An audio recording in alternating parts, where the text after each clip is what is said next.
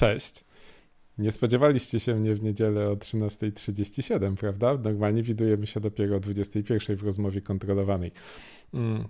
To nowy pomysł, który krystalizował się w mojej głowie no, wiele miesięcy, chyba z pół roku temu wpadłem na to, że być może chciałbym robić dla Was przegląd newsów w takiej dosyć krótkiej, konkretnej, treściwej formie, trwającej 13 minut 37 sekund, na podsumowanie tygodnia, tego, co było ważnego, tego, co było ciekawego, tego, co mnie zainteresowało i myślę, że powinno zainteresować Was.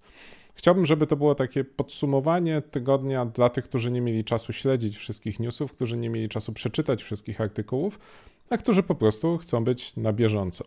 To wy ocenicie, czy ta formuła w ogóle ma sens, więc e, jeżeli to oglądacie i chcecie, abym zrobił kolejny odcinek, to po obejrzeniu tego napiszcie parę słów w komentarzu, wyślijcie maila, czy jakoś inaczej się skontaktujcie i powiedzcie, czy warto. Bo jak powiecie, że warto, to zrobię za tydzień, a jak powiecie, że nie warto, to nie zrobię. Bardzo prosta sprawa. To nie jest zastąpienie weekendowej lektury e, tego cyklu artykułów, który pojawia się również co tydzień. To jest coś w rodzaju jego uzupełnienia. Także będzie nawiązanie do niektórych rzeczy, które w weekendowej się w tym tygodniu pojawiły, ale też będzie o kilku rzeczach, której w weekendowej nie było albo nie było tak e, obszernie omówione. Od czego dzisiaj zaczniemy? No, zaczniemy chyba od najważniejszego newsa tego tygodnia, mianowicie od drugiego miejsca polskiej drużyny w konkursie Locked Shields. Co to w ogóle jest Locked Shields, skąd się to wzięło? Mało się o tym pisze, nie bez przyczyny. To są ćwiczenia wojskowe, to są ćwiczenia, na które dziennikarze nie są wpuszczani, nie, nie byłem. Natomiast y, chyba wszyscy moi znajomi byli, także mam trochę żalu, że nie, nie zaprosili. Może w przyszłym roku. W każdym razie rozmawiałem z wieloma uczestnikami i to jest ten problem, że wieloma rzeczami nie mogą się pochwalić, mm, bo im nie wypada, bo nie wolno, bo tajemnica państwowa, służbowa, jakakolwiek inna. Natomiast e, są to rzeczy, które no, myślę, że warto, żeby jednak chociaż w tym ogólnym wymiarze świat wiedział, a szczególnie wy, bo mamy się z czego cieszyć. Locked Shields to jest chyba największe tego typu ćwiczenie. To są prawdziwe poligony cyber, na których trwa walka. Jak to wygląda w praktyce? Przygotowania trwają dosyć długo, natomiast dwa tygodnie przed ćwiczeniami zawodnicy dostają dostęp na krótko do środowiska, które będą bronić, bo to jest, są zawody dla obrońców. Kraje wystawiają swoich blue teamersów, którzy mają paręnaście, parędziesiąt godzin, żeby zapoznać się z infrastrukturą, której przyjdzie im bronić i dwa tygodnie później zaczyna się właściwa faza ataku. Jest Red Team, który do tych ataków bardzo dobrze się przygotował, który te systemy zbackdoorował i który będzie je hakował jak wściekły. Zajęcia trwają dwa dni i od startu zespoły mają 15 minut, żeby systemy zhardeningować i usunąć wszystkie backdoory, które zdążyli wcześniej zidentyfikować, a potem zaczyna się jazda bez trzymanki, bo wszyscy hakują jak leci. Ci atakujący to NATO, oczywiście obronią poszczególne kraje. W tym roku Polska grała w jednej drużynie wspólnie z Litwą, zresztą fajna tradycja, nawiązanie do, do, do tradycji sprzed kilkuset lat. I na 24 drużyny zajęła drugie miejsce. To, czego mają bronić, jest mega skomplikowane. Ta infrastruktura liczy sobie ponad 100 hostów, a jest podzielona na różne kategorie, chociażby w kategorii, e, w kategorii systemów nietypowych była i elektrownia, i była stacja uzdatniania wody, i sieć 5G, i satelita, był też bank, e, były systemy finansowe, było dużo stron www, były systemy sieciowe były wszystkie te systemy sterowania przemysłowego i środowiska Windowsowe, i środowiska Linuxowe. To jest bardzo skomplikowany system, bardzo skomplikowana rozgrywka, a jej intensywność jest taka, że no jak opowiadają uczestnicy, to nie tak, że się nie wychodzi na papierosa. To jest tak, że się zastanawia, czy, czy kupić jednego pampersa, czy dwa. E, punktowane są dostępność, punktowane jest skuteczność obrony, szybkość przywracania usług po jakichś awariach. Oczywiście każda awaria to też są punkty karne, więc więc jest to bardzo trudne zadanie, aby utrzymać swoje punkty i ich nie stracić. Naszym zawodnikom udało się to absolutnie wyśmienicie w tym roku. To, że zajęli drugie miejsce, a nie pierwsze, to był wynik jakiejś decyzji sędziów, którzy uznali, że, że pewne parametry y, spełniała, spełniała polska drużyna trochę gorzej niż y, Finlandia, bo w takiej bezpośredniej rozgrywce punkty chyba wyszły na korzyść y, Polski, z tego co słyszałem. Także jest informatyka śledcza, jest cały mm, dział prawny, który zajmuje się obsługą incydentów, jest cały dział komunikacji. Wszystko jest punktowane, z tego wszystkiego jeszcze tworzone są raporty. To jest taka gruba, naprawdę gruba obsługa incydentu. Także to, że Polakom udało się zająć drugie miejsce w tym roku jest ogromnym sukcesem. W zeszłym roku mieliśmy czwarte, w 2014 mieliśmy pierwsze, więc jest jeszcze pole do poprawy i liczymy na to, że w przyszłym roku to pierwsze miejsce e, zasłużenie w ręce polskich zawodników trafi. A jeszcze jedna ważna uwaga. Nie walczą sami wojskowi, walczą też cywile. A nie da się tam dostać, jak nie zostaniecie zaproszeni, ale może byliście, może walczyliście. Tym większe dla Was gratulacje.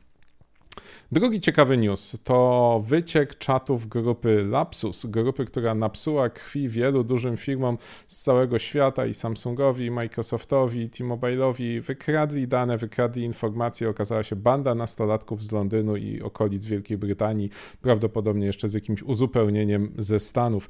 Mm, czaty wyciekły do blogera e, Krebsa, który w swoim serwisie Krebson Security opisał najciekawsze fragmenty tych rozmów.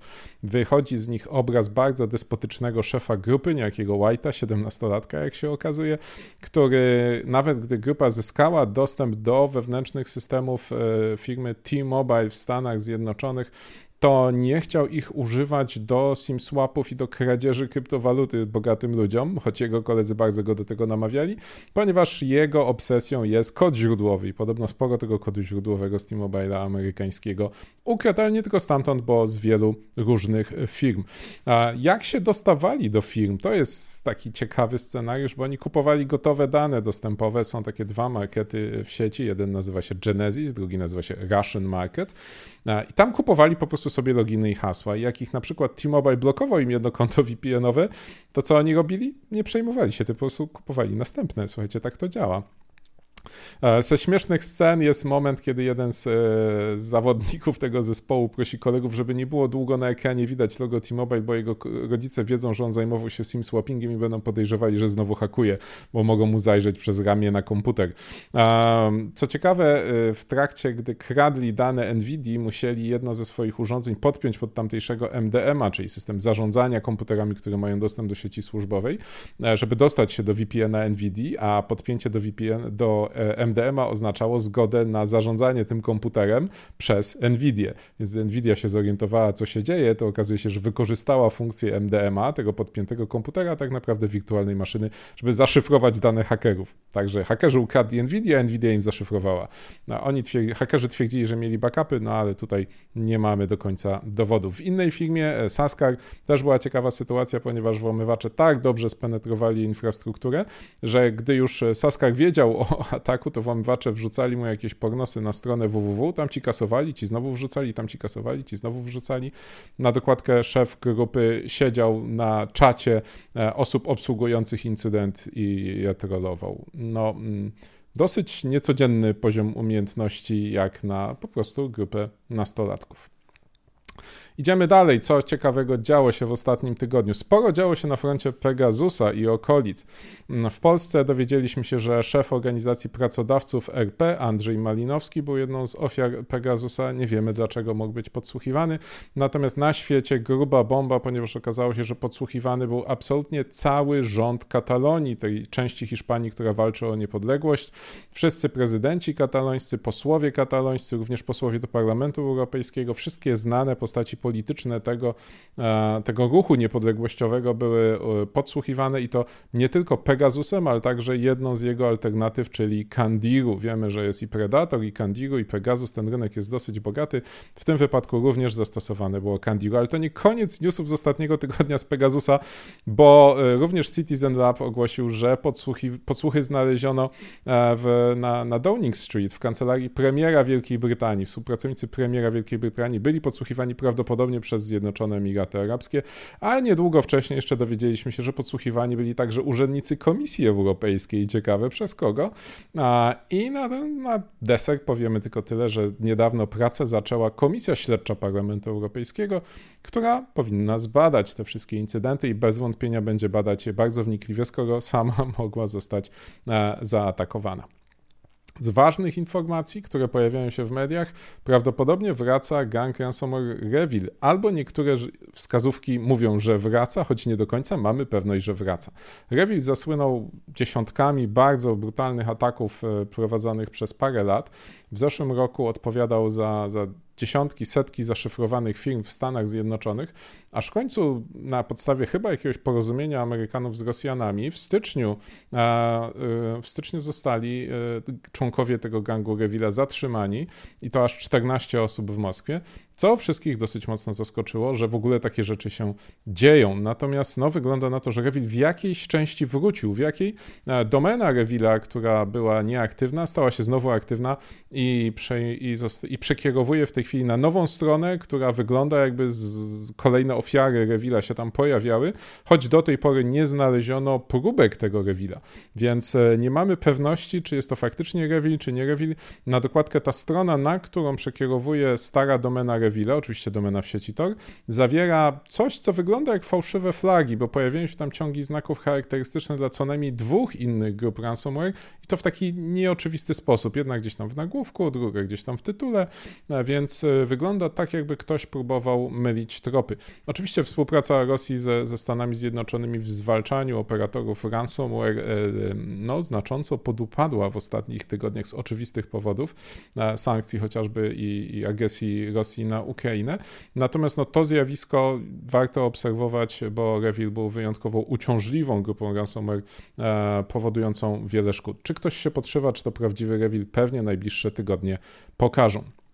Z ciekawych e, incydentów e, z terenu Rosji, jeden z urzędników Sberbanku e, powiedział, że na początku ataku na Ukrainę bank zaobserwował, że jeden z ukraińskich deweloperów aplikacji, który sprzedawał chociażby jakieś tam bony czy, czy inne, inne usługi i przyjmował płatności kartami kredytowymi, próbował wygenerować liczne obciążenia na kartach klientów Sberbanku.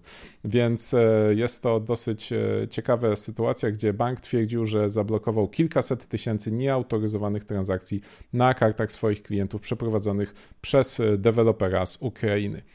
I na deser bardzo dobra druga informacja o sukcesach Polaków, bo sukces w Locked Shields nie był jedynym w zeszłym tygodniu, ponieważ odbywał się również konkurs Pawn to Own organizowany przez ZDI e, w Miami w tym razem i obszarem ataku były urządzenia i systemy e, sterowania przemysłowego.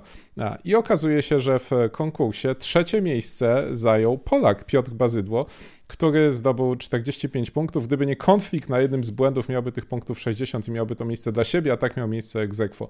Sukces tym większy, że przed nim, czy też razem z nim na podium znalazły się zespoły, a on walczył solo, więc gratulacje wielkie dla Piotra. To już koniec, zbliżamy się do ostatnich sekund programu. Dziękuję za Waszą uwagę. Jeżeli taka formuła Wam odpowiada, dajcie znać w komentarzu, a jeżeli Wam nie odpowiada, dajcie znać w komentarzu, bo nie wiem, czy to dobry pomysł, czy niedobry, żebym takie newsy co tydzień produkował. 13 minut 37 sekund to mało czasu, żeby to wszystko opowiedzieć, ale myślę, że takie skupienie tego w małej pigułce może pomóc w szybszym trawieniu. A linki do rzeczy, o których mówię, znajdziecie w opisie filmu, czy też w opisie podcastów. Dziękuję Wam bardzo za uwagę. Do zobaczenia.